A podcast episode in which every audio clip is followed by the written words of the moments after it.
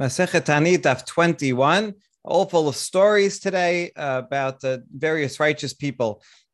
We're going to start off with a story because we were talking about uh, um, uh, the prohibition not to enter a, a, dilapidated building or be under a wall. So, another story about that.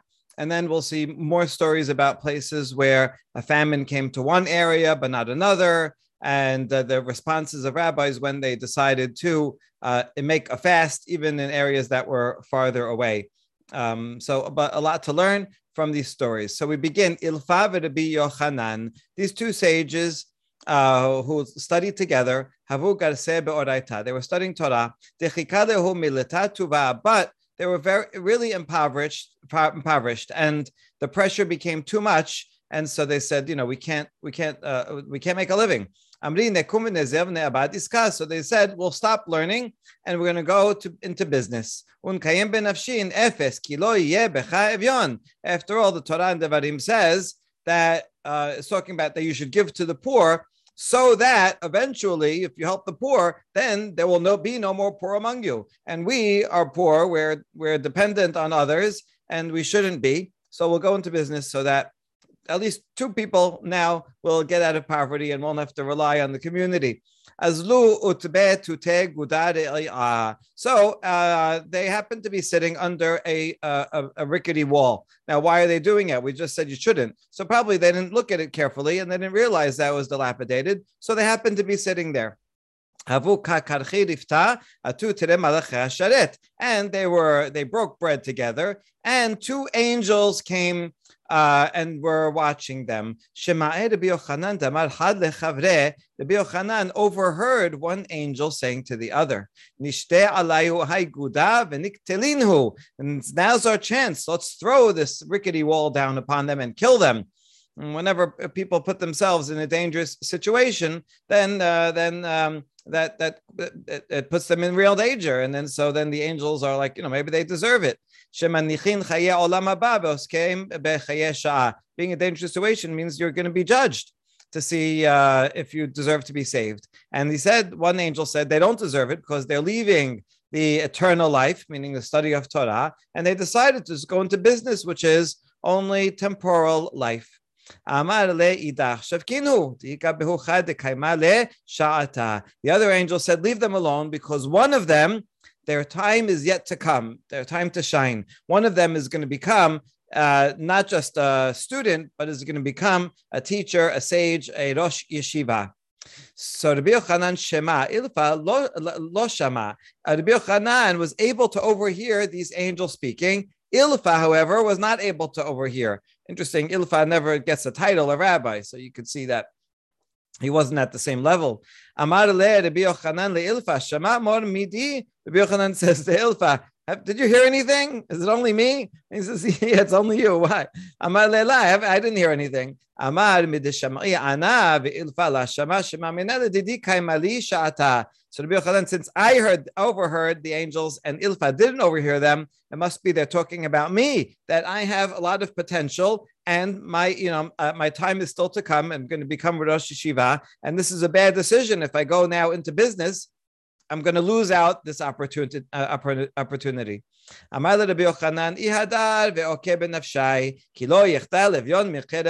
is a great line.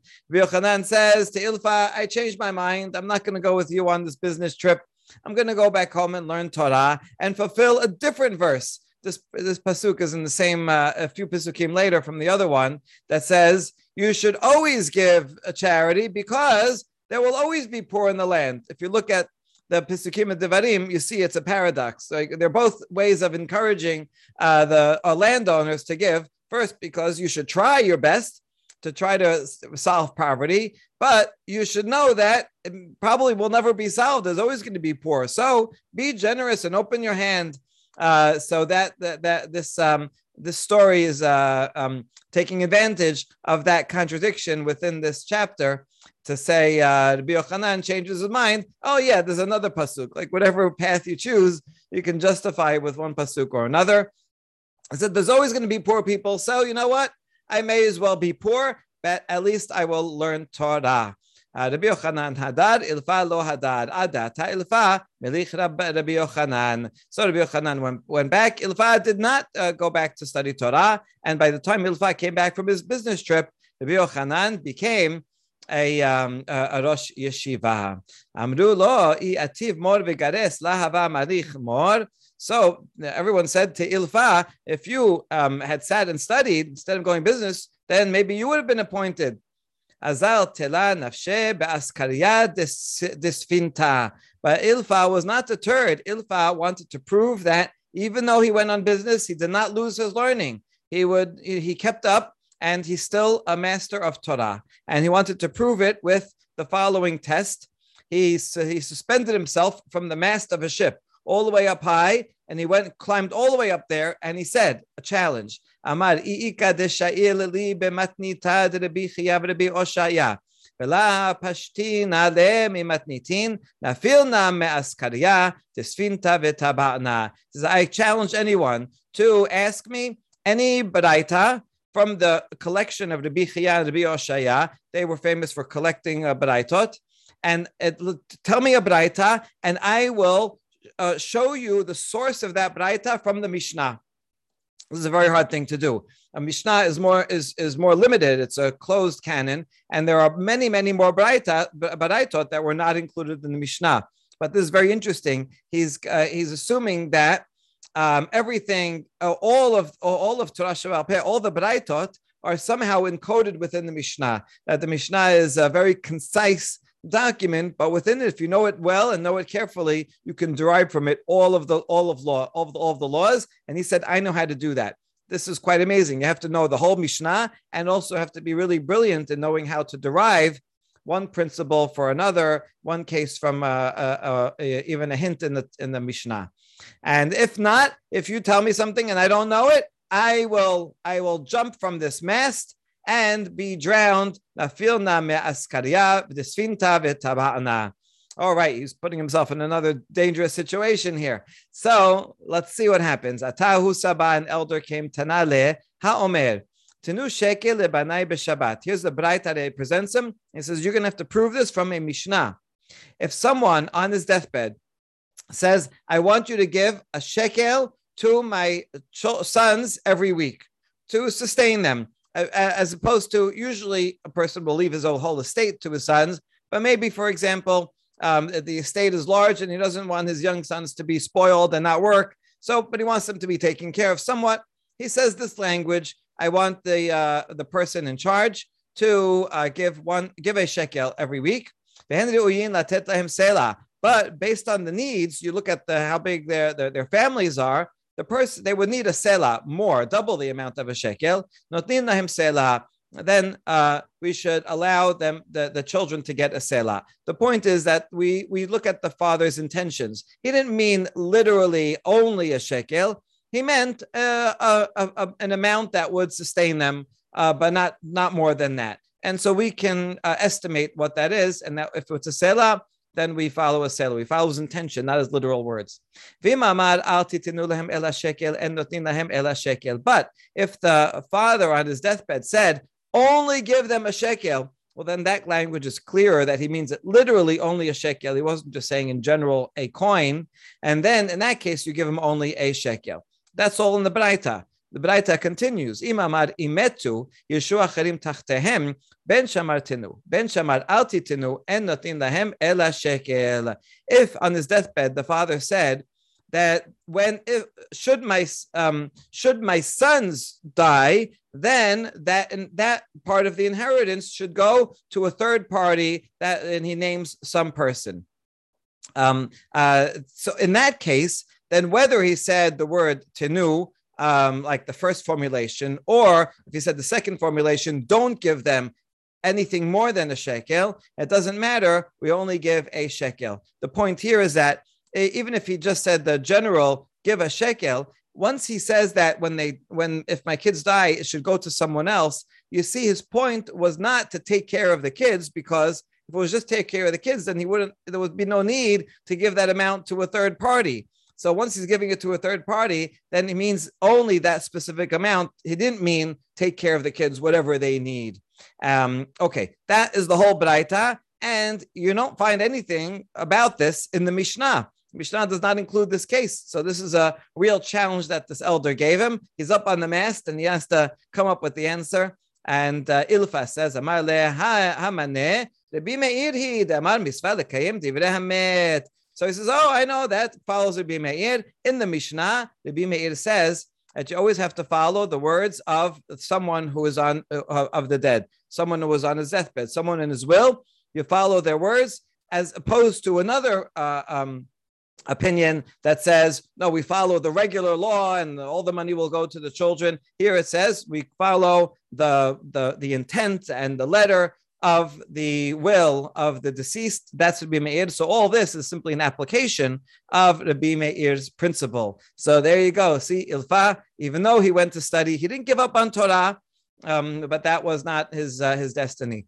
Um, so this is a really um, a, a, fun story, but also an important story. It shows that um, there's a, a, there's always a tension between um, either studying Torah and being poor and relying on the community versus going and making and and and and uh, going into business um, where one's Torah learning, even if it's it's top notch like Ilfa, is will not be as top as Rabbi Yochanan. And maybe here the point is that Rabbi Yochanan felt himself that he's destined for great things. So for him, it's worth that effort and uh, and worth it for the community to sustain him while he's poor to be to go to that extent Whereas for, for Ilfa, although he was a great Talmid Chacham, was not going to become the head of, head of a yeshiva. And so for that person, it was better for him to combine his Torah study with business. So this is uh, very relevant today as well. And this is a good story to use as um, as guidance. Okay, Amru alav al Nahum ish gam zu shehaya soma משתי עיניו, גידם משתי ידיו, קיטיה משתי רגליו, בכל גופו מעלה שכין. We're going to quote another famous story. It has to do also with a rickety building. And so it's about Nahum Ish Gam Zo. His name actually is used to be was really Gimzo. He was, came from a town called Gimzo. It was a it was a town. We know where it is uh, near near Lod. Um, but uh, they made a play on his uh, a play of words on his name that because he always was positive, even in terrible situations, he kept an optimistic a- attitude. So they called him Nahum, who says Gamzu Tova this also is for good. So let's see this. Um, this uh, uh, uh, tragic story about him. He was blind in both eyes. He his his arms were both amputated. His legs were both amputated. And above all that, his entire body was full of boils, which are so itchy, and he couldn't even itch them. It's terrible. והיה מותר בבית רעוע, ורגלי מיטתו מנוחים בספלים של מים כלה, כדי שלא יעלו עליו נמלין. And for, after all that, he was he lived in a dilapidated house, and his the legs of his bed were in buckets of water, so the ants wouldn't be able to climb up. They can't swim. Uh, otherwise, if they climbed up on the bed and they crawled on him, he wouldn't be able to shoo them off and that would be even more painful. So uh, he was still a great sage. The students came to study with him, and the students wanted to help him out. So they say wanted to move him out of this rickety house. So they said, first, let's get him out his bed, and then we'll take out all the other furniture and vessels. Banai panu et hakelim v'achar kach panu et mitati. But Nahum Ish Gamzo said, no, the opposite. First take out all the stuff, and then take out me in, with the bed. שמובטח לכם שכל זמן שאני בבית אין הבית נופל. פינו את הכלים ואחר כך פינו את הבית, את, את, את מיטתו, ונפל habayit. He said, you can be sure that as long as I'm in the house, the house will not fall. Right? We talked about how in the by, by the merit uh, of a great person, uh, it will not fall. We saw that a lot of sages didn't want to use up their merit for this, um, but they also he happened already be in the house, so he didn't want to fall. Um, and so he says, Leave me in the house first. It's not going to fall while I'm in it. And so they did. They took out the furniture and then took him out. And as soon as he got out of the house, the house, in fact, did fall down.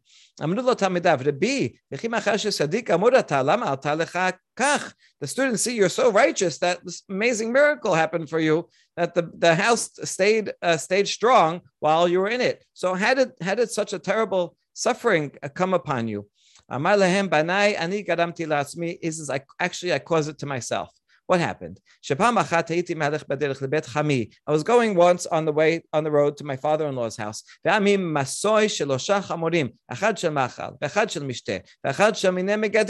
I was bringing a whole feast with me, three donkey loads, one full of food, one full of drink, and one full of desserts. A poor person stopped me on the road. He says, Master, please give me some, give me something to eat. Okay, obviously in this case you can't say, "Oh, I have nothing on me." He had it was evident he has three donkey loads of food, so he had no excuse. He didn't want to make an excuse. He's a sadiq and he wanted to help out, so he said, "Just give me a hold on a minute." I, I wanna I wanna unload the donkey. So when you're on the road and you load the donkey, you do everything perfectly. You know, like when you have to load up a, a, a car and you got to fit everything in. And uh, if you move one thing, then it won't fit back. So he says, let me unload the donkeys. It's a process. And then I'll get plenty of food and I'll feed you, right? Just wait here for a minute. But by the time I, I, I, didn't get a chance to unload while I was doing that, I, I didn't get a chance to unload the donkey, and the poor person died. In other words, he was on his last uh, bit of strength. He was so um, uh, famished that he couldn't last even that few minutes. V'nafalti al panav amarti aynai shelo chasu alenecha yisomu. So Nachum felt so bad for him that he fell on his face in shame and he cursed himself. He says, "These eyes that had no compassion on you, they should become, they should be, they should go blind. These hands that didn't have compassion on your hands, um, uh, they should be cut off. My legs, which had no compassion on your legs, like we're the same. You know, I I, I should have taken care of you as I would my myself. Uh, so my legs should be uh, that didn't run fast enough should be cut. And all those curses wasn't enough. I still was so upset at myself that I added another a curse that my body should be full of boils. And the student says, Woe to us that we have to see you in such a sad state.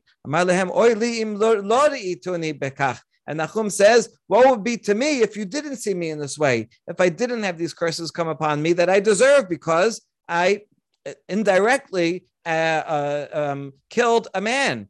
And so I, I, I, deserve these, and I'd rather be atoned in this way than uh, have um, than uh, lose my, my, my merit for the world to come. Uh, so that that's that's the that's the story of how he became in the this way. Um, it's uh, a, a, a, pretty extreme story, but maybe if we think of it as you know in terms of uh, EMT worker, you know, you come to a scene and you see someone bleeding and he says, "Oh, okay, he needs a tourniquet. He needs to. We never got to put pressure on this." And he says, "Okay, wait here. I have an old T-shirt in this uh, suitcase, right? And wait till I take it out." And he un, un, un, uh, takes out his trunk and right and finds it and puts everything neatly. Okay, it takes three minutes. By the time he gets back to him, the guy is uh, the guy is dead. Right when there's an emergency situation, and you jump and drop everything and do it. And so he wasn't. Um, uh, sensitive enough to see that the the poor person uh, was on his last leg and um, uh, and was more concerned about keeping everything neat. Um, okay, so that's Nachumi, and you see he has, still has a positive attitude. He says, "Oh, this is one gamzol. This is good that I can be atoned for the sin that I made." Amai Karule Nachumish Gamzu. That is not how he got his, his name originally. He got his optimistic attitude even in a story before this story happened. Amar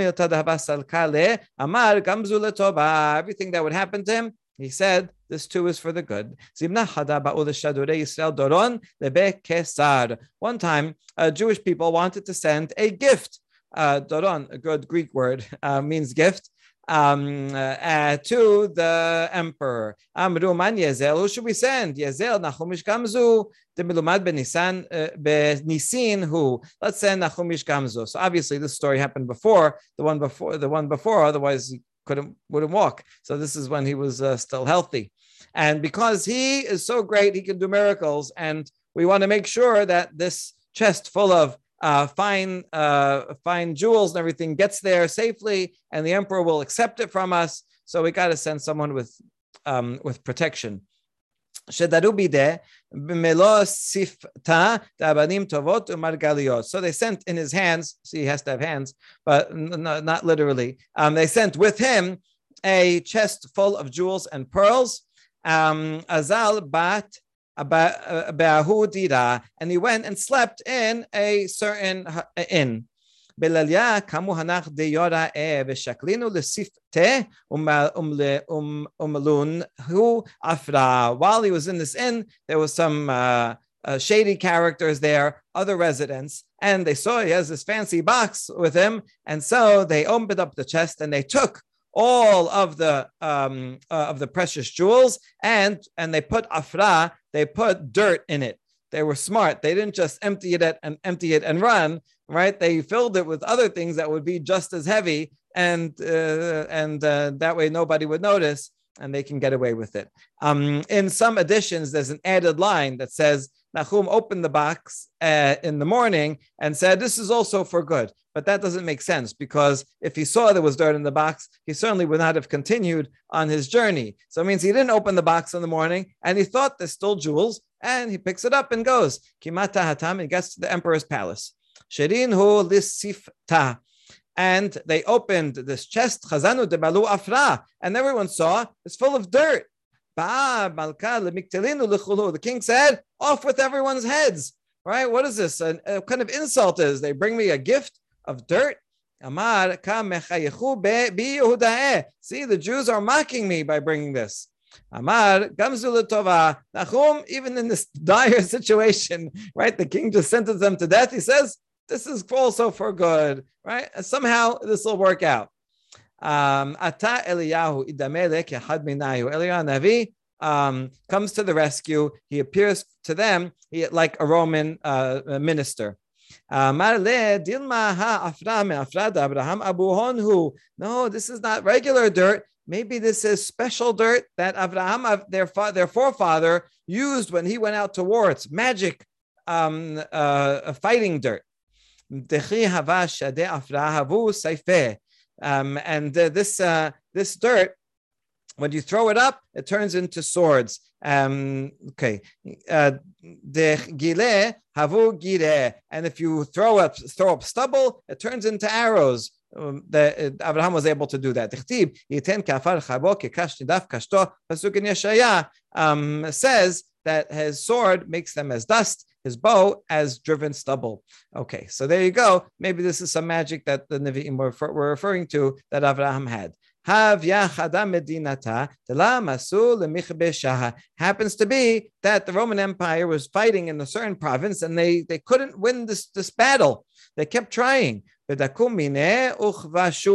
said, test it out over there, bringing it, bring it to that front line, and let's see if this uh, new secret weapon will work. And they did, and it worked, and they were able to conquer that town. So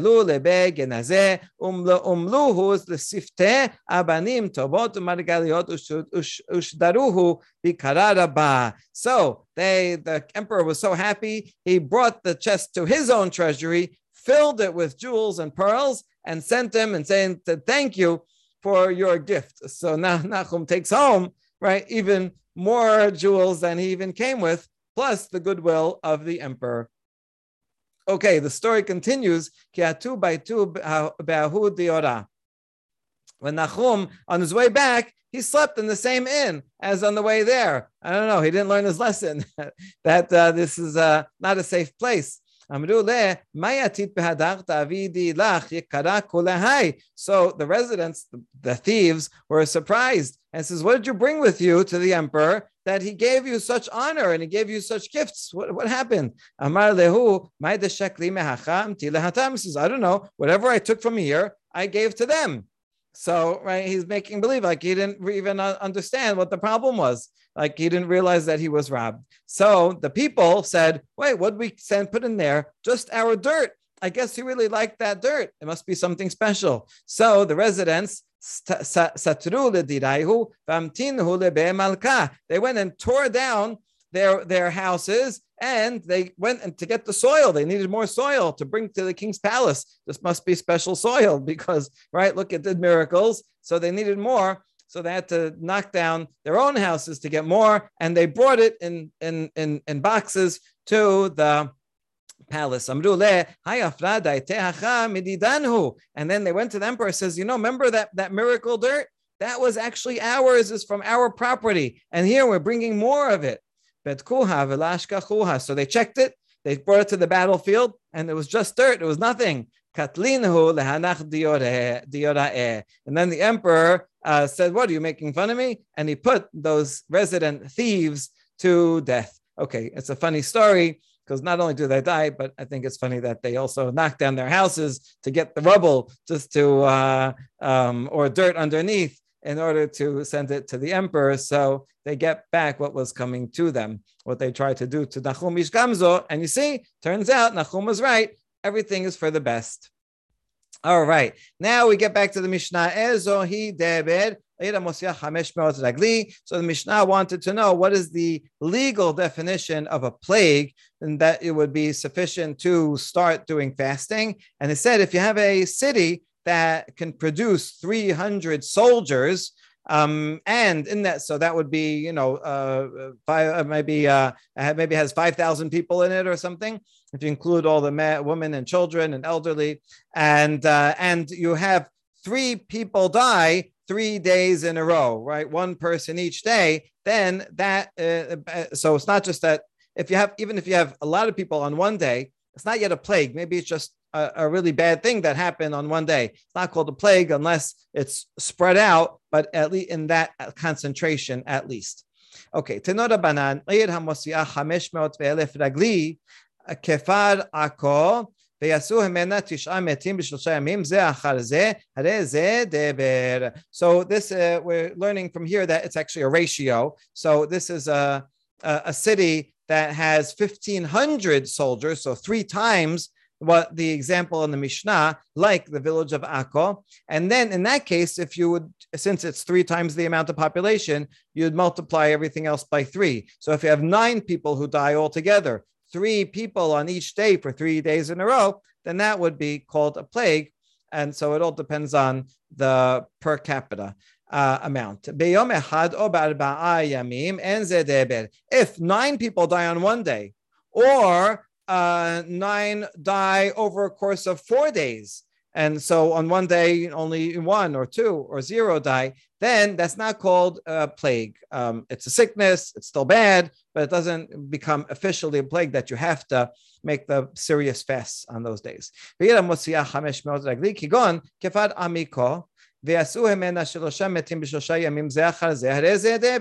But on the other hand, a city that has 500, so then you would do um, three, one on each day, and that would be called dever. But if all three die on one day, or over four days, meaning on one day someone doesn't die, so not three in a row, then that's not dever. Okay, so that's the explication of the Mishnah.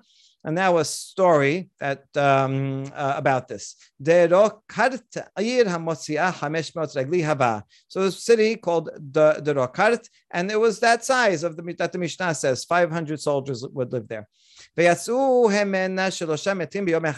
three people died on one day. So according to what we just said, um, that's not dever. That's just you know a uh, a very um, intense uh, disease of some kind but not the kind that would uh, spread and would be cause the same alarm as a plague would. Gezad of Nachman bar Rav Chisda ta'anita, and nevertheless, uh, Rav Nachman, the son of Rav Chisda, said, "We're going to make a fast day, uh, a public fast." אמר רב נחמן בר יצחק, כמן כדבימי עיר, דאמר יחק נגיחותיו חייו, קרב נגיחותיו lokol sheken. So Rav Nachman bar יצחק explained the, uh, this, this behavior of Rav, Nachman, the son of Rav Chisda, as follows. He says, "Oh, he must follow to be meir regarding an ox that gores." So, regarding an ox that gores, the usual case is if uh, an ox kills three people, one on each day, then it be, then it's a shor mu'ad. But what about what if it kills three people on one day? Oh, in that case, some people say no, but Rabbi Meir says um, uh, says a kal vachomer, if it killed three people on three different days, and yet it's chayav and it's called shor mu'ad, then if it if it killed three people on one day, all the more so. That's even that's even more dangerous, and that would be called a shor muad. And so, therefore, he's used an analogy of the ox, the ox that kills to the plague. If a plague that kills one person each day for three days is called a plague, then if it kills three people on one day, that's even worse. And so certainly you should make a ta'anit. And so that's Rav Nachman Bar was able to explain the law. Amale Rav Nachman bar Rav Chisda Rav Nachman bar Yitzchak lekumod lete legaban. Nachman bar Rav Chisda, who was a resident of that area, um, heard what Rav Nachman bar Yitzchak said, and that uh, that comparison between shor and the plague was brilliant, uh, brilliant legal analysis. And he said, "I want the master to come and live with us. Right? You are you are worthy. We want you to be our teacher." And so come come uh, move to to our city. So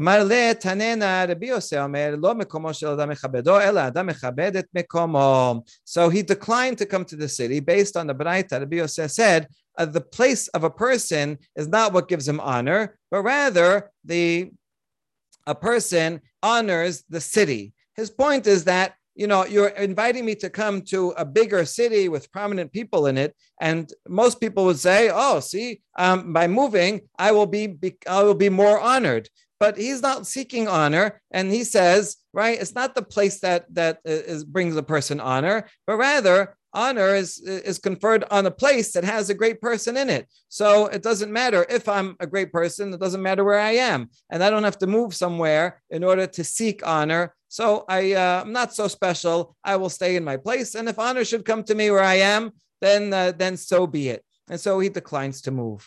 Sheken Masin Bahar Sinai. And we see other pla- a few examples of where a place itself does not have intrinsic value. Oh, if I go there, then I'll be special. But rather, it's uh, a value is conferred upon a place because of someone or something that happens there. So in Har Sinai, שכל זמן שכינה שרויה עליו, אמרה תורה, גם הסון והבקר אל ידעו אל מול ההר ההוא. As uh, while the Shekhinah came upon the mountain during uh, Matan Torah, then the mountain was holy and special. And during that time, we had to make a law and say, make sure that none of the animals come near the near near the mountain. It's a holy place, and um, uh, it's dangerous for them. It's not, not appropriate for them.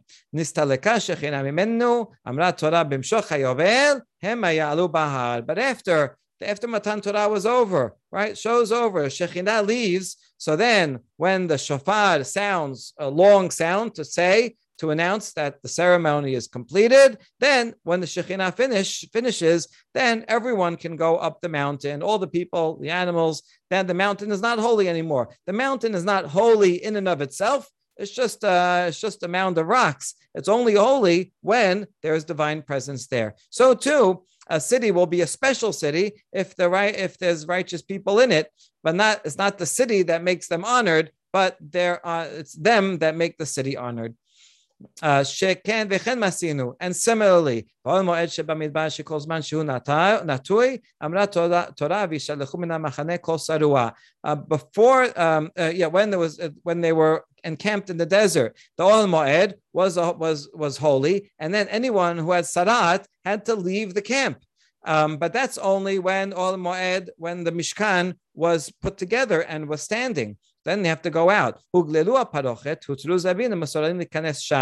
then once they were traveling and they rolled up the uh, the, the parochet, the curtain, the whole ohel moed slash mishkan was uh, was was folded. So then the shekhinah is not there. Shekhinah is not among them, and then the camp is no longer holy. So it's not that place where they happen to camp uh, that makes it holy, but rather Ohel Moed being there. And once it uh, once it's on the move, and then that uh, that area is no longer holy.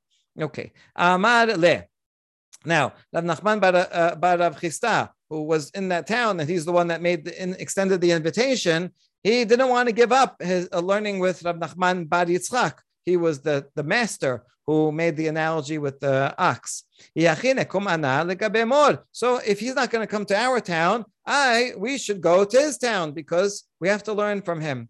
Amar le, after Rav Nachman Bar Yitzchak saw how insistent he is, and he said, you know, if you don't come to us, we're coming to you. So then he says, okay, I found another justification, different justification, and I will move. What is it? Mutav yavo maneh ben peras etzel maneh ben maneh. Bal yavo maneh ben maneh etzel maneh ben peras. Better, better for something worth a hundred, the son of something worth, peras means a half, 50, uh, should go to someone who is a hundred, the son of a hundred. And the son of a hundred the and, and someone who's 100, the son of 100, should not go to 100, the son of 50. The point is that even though Rav Nachman Bar is a great sage and has so much to teach, his lineage is not as great as that of Rav Nachman Bar Yitzchak, Bar Rav Chisda, the local rabbi. So this is therefore someone who's 100, right? He's, he's saying, I'm 100. Um, but my father was not so not so great. Was not such a learned scholar. So I don't have lineage uh, like Rav Nachman bar Rav Chisda. He's a hundred, the son of a hundred. So therefore, um, my lineage is not so great. It's okay. I will give. I will show Rav Nachman bar Rav Chisda honor by moving to his place, even though Rav Nachman bar Yitzchak is actually going to be the teacher and is going to grace the city with his presence. All right, beautiful story. Now more stories regarding uh, plagues. Uh, Besura Havat de, de, de, de Barta. There was a plague in Sura in the city in Bavel. Beshibute de Rav Lahavat de Barta. This city was where Rav was, it was the Rosh Shiva. But in the neighborhood of Rav, there was no plague. Everywhere else there was plague, just not in his neighborhood. So everybody looking said, must be because of his merit. mishum the Nafish, he has great merit. That's why the plague stopped uh, in his neighborhood. It chazidahu bechelma rav de nafisha zichutet tuba ha mileta zutra rav. But uh, someone was revealed to the residents in a dream that this is not because of Rav's merit. Rav's merit is so great, it wouldn't be used up on small things like this. This is relatively small. Um, so uh, therefore, there's a different reason why this neighborhood was saved. Rather, it's because of some guy, not a learned person, just a regular, a regular man. But he did one good deed. He would always lend his hoe and his shovel for to people who needed to go um, bury their loved ones in a cemetery and didn't have to go through extra expense. He would lend it to them. And so, what you see here is that Eh, you don't have to be the, the, the Gadol Hador to have great merit. If just do just doing regular kind deeds, daily kindness, and on a regular basis, that is sufficient for having merit to avoid a plague coming to his neighborhood. Havat delekta. Similar story. In this other city, there was a fire. The whole city was on fire, but his neighborhood was safe. So what do you mean? The nafish must be because of Rav Huna's merit.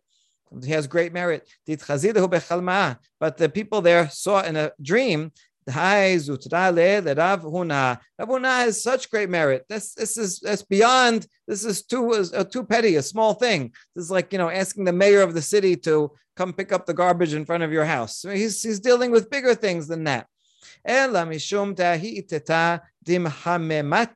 Um,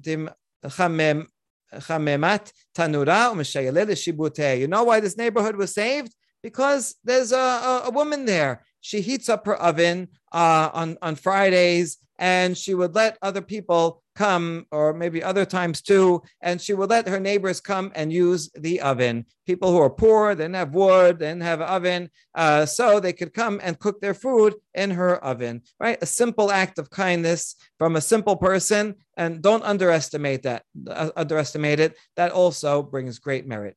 Amru le Rav Yehuda, atu kamse. So they one time they told Rav Yehuda, locusts have come. We've we've seen them. They're in our area. Gezat anita, and he said, "Oh, locusts very dangerous. They'll destroy all the crops." So he made a fast day. Amrule laka mafsedan. This is yeah. Wait, hold on. You go. Don't jump to conclusions. They're not. Uh, um, they're not destroying anything. The locusts are just. They're there. They're they're they're flying around but they, you know they're not they're not eating anything. Amalehu zavdai tu behadayu. Rav Yehuda said a sharp line. What did they bring their suitcases with them? Did they bring their provisions? They brought their food with them and to not eating crops. Just wait, you'll see. They're going to come and destroy everything. Maybe they're full. They just uh, ate up a whole farm that you know in a different city. Um, but they're, they're, the, the danger is here. They are going to come. Uh, so we have to make a fast right away. Don't delay. Amru le Rav Yuda. Ika motana behazire. Rav Yuda, same sage. Um, right, he knew how to how to see danger coming even from far. So one time there was a plague uh, among the pigs. Gezat anita, and he made a fast. נאמר כסבר רב יהודה מכה משולחת ממין אחד, משולחת מכל מין. So why would he do that? What does he think? That a plague affecting one species will come and, and uh, affect another species. This is a pig uh, pig disease. It's not going to affect human beings, right? Plague, diseases don't jump from one uh, one species to another. Well, we know that that's wrong now. Um, uh, so that's true in general that one species disease of one species doesn't affect the other, but pigs are different because their intestinal tract is actually similar to human beings. I think science does bear out that there are some anatomical similarities between human bodies and uh, those of pigs. Uh, so he said, we have to worry. Um, so he knew his stuff. He knew his uh, his medicine and science, and knew that this is a danger. They told Shmuel there's a there's a plague in this faraway city, Behozai. He heard this. Gazat Anita, even though it's far away, he made a fast. They said it's so far away, it's not going to come here. Why are you so worried? Listen, there's no uh, there's no river that's uh, that's crossing here that will stop it, right? And so therefore it travels and it will come here as long as there's you know there's people uh, traveling back and forth, it will come here too. Not so far. They told Rav Nachman, who lives in Bavel, they said, listen, there's a plague in Eretz Israel. He made uh, um, he made a fast yeah, all the way out in Bavel. Amar im His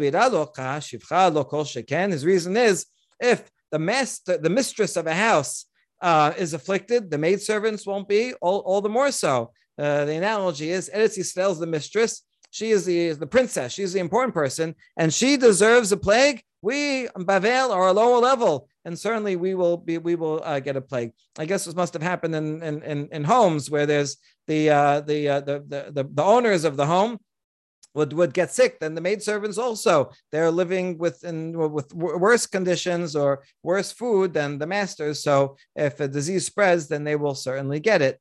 And so we on Bavel, we are uh, we are less worthy than Eretz Yisrael. So we analyze the story. The only reason in this case that Rav Nachman made a fast is because it was from Eretz Yisrael coming to Bavel. So if they don't have merit, then we all certainly won't have merit to save us. But what if there's two cities in Bavel, two cities that are just they're both maid servants? So then uh, maybe it would be less likely because one maid servant is sick the other maid servant may not may not get sick. Maybe she's uh, maybe she's not susceptible to that uh, uh, disease as much. they're on the same level, not, not higher to lower. But this is contradicted by another story um, where they came and told Shemuel, They told Shemuel there's um, there's a, a, a, a plague in Behozai, and he's in Nehardea, and even though they are both both in Bavel, he nevertheless made a ta'anit. Shane hatam kevan deika shayarata uh, dilvai v'atya behades. No, that's also different because there are caravans. That's a route that go back and forth. So the caravans are going to bring the plague from one place to another. And we we we know now from our recent experience how even if there's a plague in one one country, as long as there's one flight, all it takes is one flight to another country, and it will spread in that other country as well. So you see that the uh, amazingly, um, unfortunately, the, uh, the in ancient times they had a lot of experience with uh, plagues, and uh, they and the sages knew how dangerous they were, and they knew how to take precautions against them. All right. Abba ummana hava ate le shelama ממטיבתא דרקיעה כל יומה. ולביה כל מעלה יומא דשבתה, ולרבה כל מעלה יומא דחיפורה. Okay, we're going to end with this uh, long story um, about the, uh, the point is about the merits of even ord- ordinary people can have great merit, sometimes equal to or above that of great sages. So there was a man named Abba Umana. Abba, just a regular name, and he was a bloodletter um, what we would call a doctor today. Um, and uh, and uh, he would receive greetings from Metibta, from the heavenly of Rekia, from the heavenly uh, Metivta Yeshiva every day. Uh, what this means, eh, maybe a bat kol would come out and say, Good morning, Abba, the blood letter, right? Every day he got a sign from heaven that said, you know, you're you're okay. Well, Abaye received that same sign only once a week. And Rava, that's Abaye's colleague, he received that sign only once a year on Erev Yom Kippur. So this is quite amazing that this uh, simple bloodletter was, uh, you know, was uh, more deemed more worthy to receive this divine greeting than these greatest sages of the time. So Abaye was was depressed. He says, you know, I, I work so hard, I learn so much Torah, I teach so much, right? I try to be so righteous, and yet I can't reach the level of this simple Abba, the uh, bloodletter. So he wants to know what is by what merit. So they said to him, You can't do what he does, right? There's no way that you can reach his level. So now we're curious. What does he do? That's so great. When he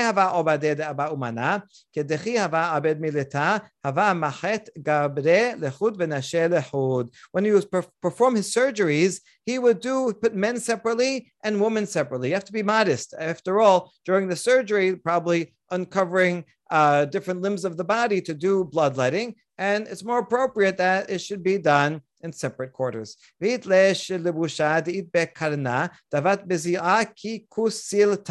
In a special garment with a slit just in the place where he makes the incision for the bloodletting, and that way, um, uh, when someone comes, when a woman would come, for this procedure, Hava Malbishla, he would give her this special garment, so that he would not uh, see anything immodest in her. Right? Although in such a situation, it would be um, it would be excusable for him. He's uh, doing uh, important surgery to see those exposed limbs, but he went the extra mile to say, "I don't even, I, I don't want to, uh, I even want to be suspected of that." And so he used a special garment.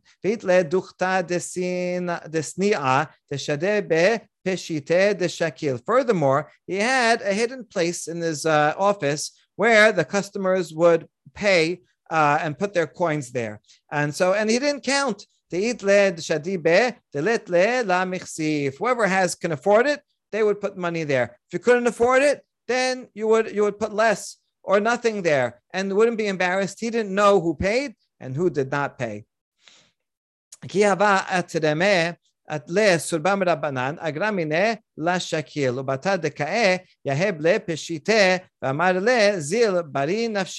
If a Torah scholar came to the tank, came, he wouldn't take money. Generally, Torah scholars were so busy with that, they didn't have businesses, and they it was difficult for them to afford it. So he said, you know, I want you to be healthy, and so um, uh, after he was done, Abba would give him money and said, Go get food. It's important to get better. After bloodletting, you feel very weak.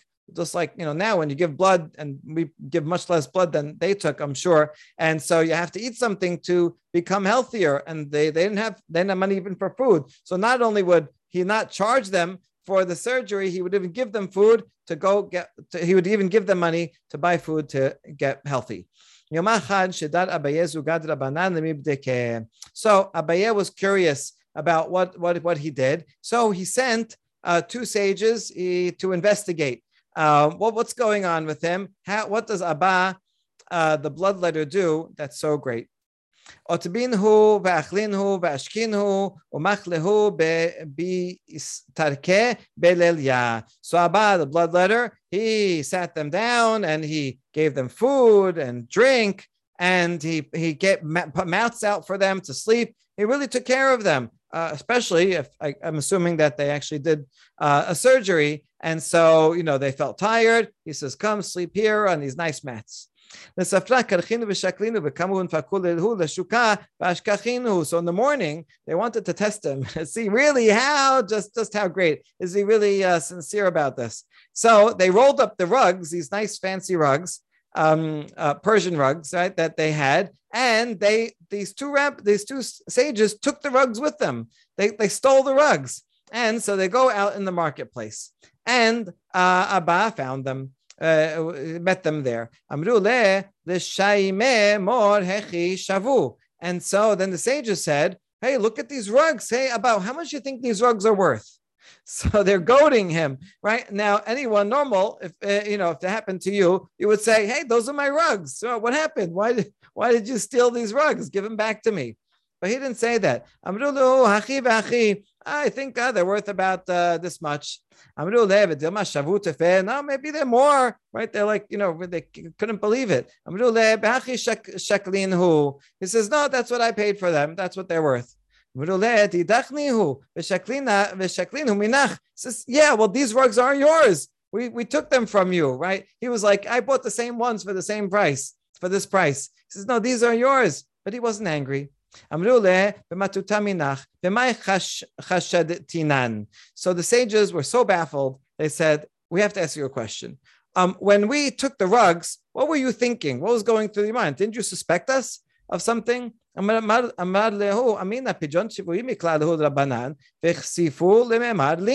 assume that all of a sudden you heard that there was someone that was taken hostage and you had to raise money quickly in order to redeem the person. And that's why you took the, the rugs um, and uh, to go and uh, save someone's life.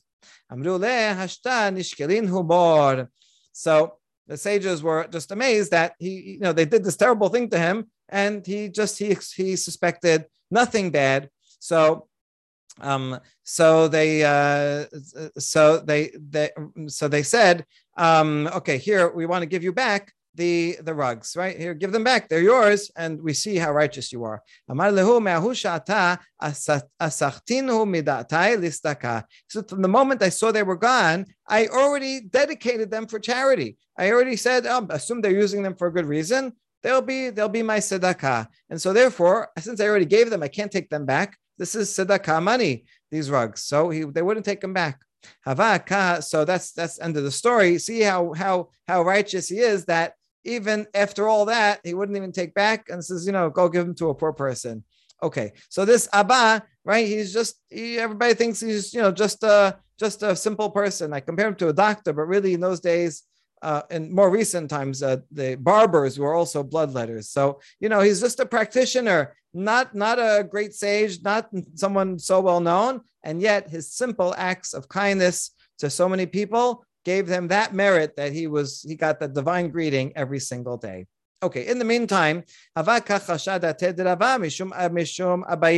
now Rava says, okay, I can never reach the level of this Abba because uh, I'm not a bloodletter and he does all these great things. But how about my colleague? Rava only gets a greeting once a year, Abaye all the time. So what's with that? Um, so Amrule mistaich deka magnit akula karcha. And so uh, he got a message and it was said to him, maybe also in a dream, says, Don't worry, you protect your entire city, right? So um, you you you have great merit, and your merit protects the city from plague and all these things. And uh, so different people, different people's merits uh, go to different places, and it's not up to us to know how to count and how not to count. Um, but everybody should, you know, be, be their best, be righteous, and uh, that merit will be a blessing for them. Baruch Adonai Leolam. Amen. Amen.